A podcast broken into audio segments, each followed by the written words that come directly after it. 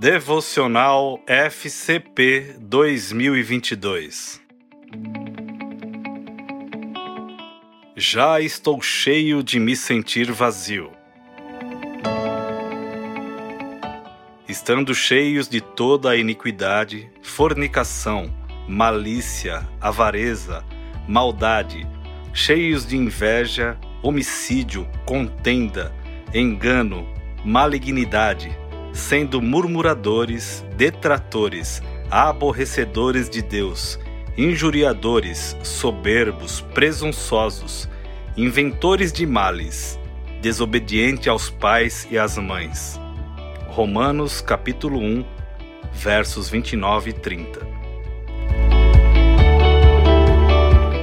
Existe uma música do cantor Renato Russo em que ele destaca uma ambiguidade linguística de difícil compreensão.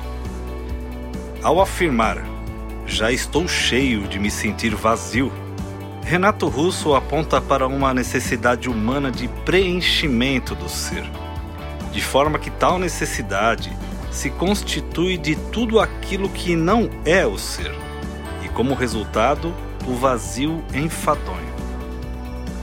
É um engano, portanto, apontar que a humanidade está vazia, uma vez que o vazio compreenderia a um grande vácuo. Logo, não é o nosso caso. Acredito que a humanidade está, na verdade, distante da vontade de Deus e, como consequência, entramos em uma crise de identidade, mal diagnosticada como vazio.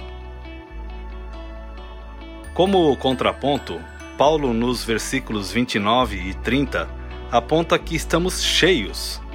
Em Mateus capítulo 12, versos 34 e 35, Jesus nos mostra que não existe vácuo espiritual, mas um preenchimento de maldade no coração que é exposto por ações e fala dos homens.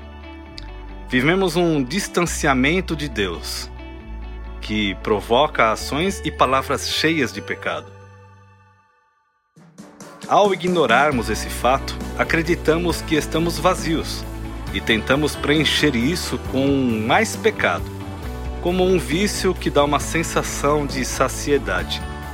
Nos distanciamos do reino, relativizamos a ação do Espírito e nos tornamos apenas ouvintes da palavra.